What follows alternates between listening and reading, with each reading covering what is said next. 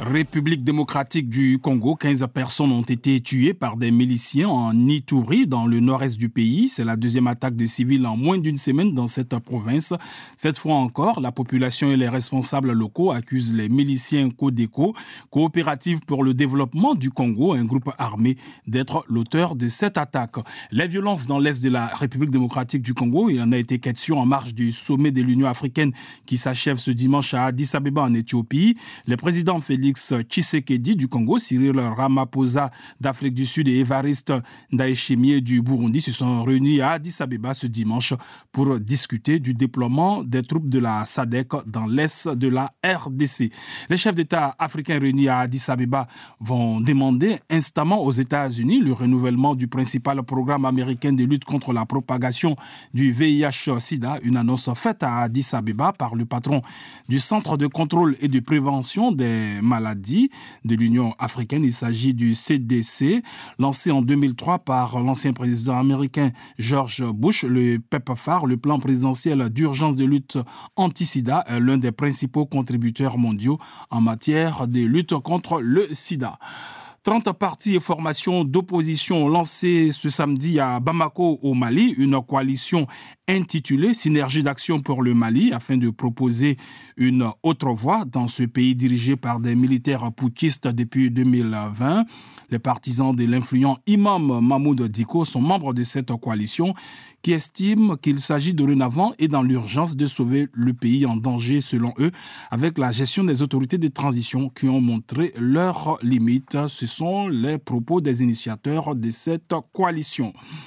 Le Niger va fournir du gazole à plusieurs pays voisins afin qu'ils puissent combler leurs besoins énergétiques. C'est ce qu'indique un communiqué publié à l'issue d'une réunion de leur ministre de l'Énergie samedi à Niamey. Le Niger fournira du gasoil au Tchad, au Burkina et au Mali, indique le communiqué lu par euh, la ministre de l'Énergie du Tchad. Le Niger raffine depuis 2011 quelques 20 000 barils par jour, essentiellement du gasoil et de l'essence à Zender dans le centre-est du pays. Au Tchad, la colère ne faiblit pas après l'augmentation de 40% des prix de l'essence à 730 francs CFA le litre et de 18% pour le gasoil à 828 francs CFA le litre. Une grève de six jours à compter de ce mardi 20 février a été votée ce week-end par les représentants des travailleurs.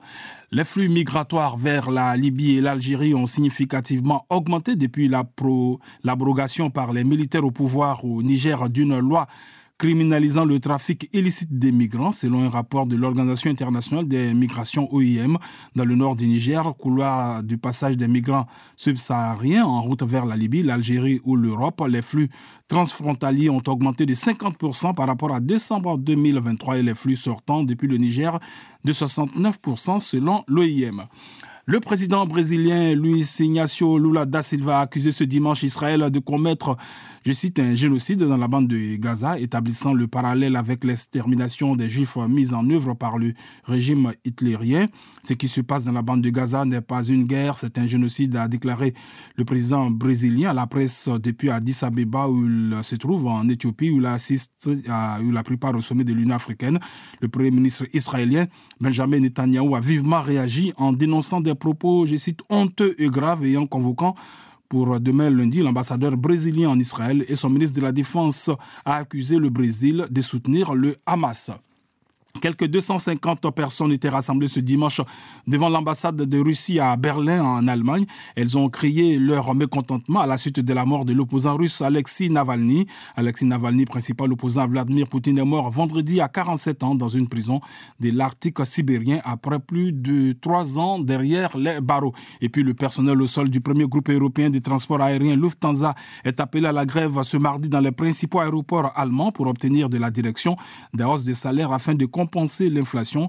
Le syndicat Verdi appelle à des débrayages entre mardi et mercredi et les aéroports concernés sont Francfort, Munich, Hambourg, Berlin, Düsseldorf, Cologne, Bonn et Stuttgart.